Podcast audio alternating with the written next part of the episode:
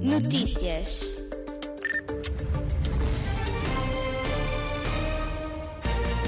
As provas de aferição digitais. Celebramos o Dia dos Museus. O nosso estúdio de rádio viaja no tempo. Estamos em 1974, em pleno dia 25 de Abril, em dia de Revolução. E a entrevista com a aluna vencedora do concurso de escrita Escrever é Viver. Não estava nada à espera.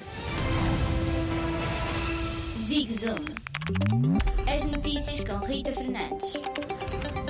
Tiveste provas de aferição esta semana? Alguns alunos do oitavo ano não conseguiram fazer as provas de TIC.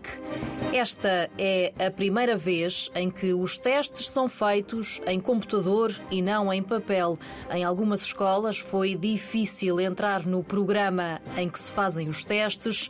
Noutras escolas houve greve de professores. E há também outros problemas, como explica o Ministro da Educação. Desde o aluno que fica sem caneta, ou que se esqueceu da caneta, ou que não trouxe o cartão de cidadão, ou que teve uma dor de barriga a meio da prova, como é que se faz, se sai, se não sai, se sai com alguém, estas coisas são uh, normais. As escolas podem fazer as provas de aferição de TIC até dia 26 de maio. E agora vamos às tuas notícias. Temos vencedora. Lua Afonso ganhou o concurso Escrever é Viver. Zoom in. Tenho 15 anos, sou da Covilhã e estou neste momento no nono ano na Escola Básica de São Domingos. O concurso existe há três anos para as escolas do Norte e do Centro de Portugal. Para Lua, foi a primeira participação. Este ano foi a minha professora de português que propôs à turma e acho que foi especialmente o tema que me convenceu. O clima foi o tema deste ano. Sou sensível a esta causa das alterações climáticas. É bastante importante falarmos sobre isso. E esta oportunidade de escrever, de fazer uma coisa que eu gosto bastante em prol deste tema, foi aquilo que me convenceu para me inscrever, para produzir o meu texto e que me levou a estar aqui. Zoom out. Vamos ao museu. Nós já temos tudo preparado para fazer uma reportagem como se fosse em direto. Reportagem. Sim, há outro núcleo da rádio, mas estas são. eh, Aqui O Zig Zoom celebra o Dia dos Museus com a Elsa Luís.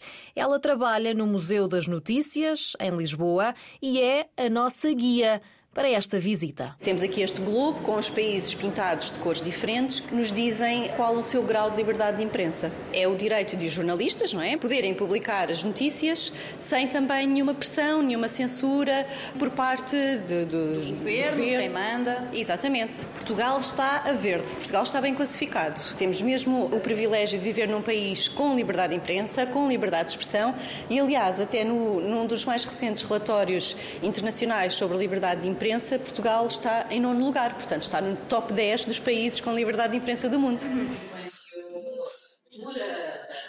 No Museu das Notícias podes ser jornalista de televisão ou rádio por um dia. O nosso estúdio de rádio viaja no tempo. Estamos em 1974, em pleno dia 25 de Abril, em dia de Revolução, e estamos... Grande dia para a rádio. Exatamente, e estamos exatamente no estúdio da, da Rádio Clube Português, onde foi eh, dito o comunicado do Movimento das Forças Armadas e o que os nossos visitantes podem fazer é sentar-se na mesa, no, no nosso estúdio de rádio, pôr os auscultadores e ler esse comunicado para também o nosso canal de YouTube. Posso tocar? Claro. Agora vai colocar o seu nome, pode carregar no iniciar e depois desta contagem de 10 segundos vamos entrar em direto.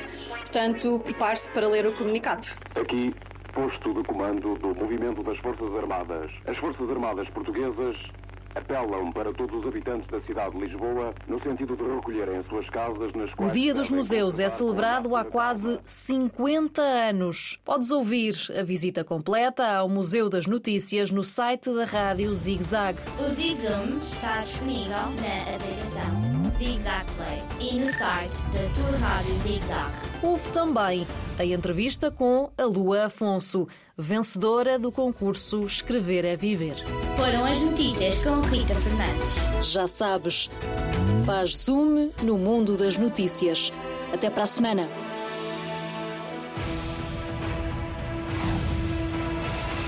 Zig Zoom.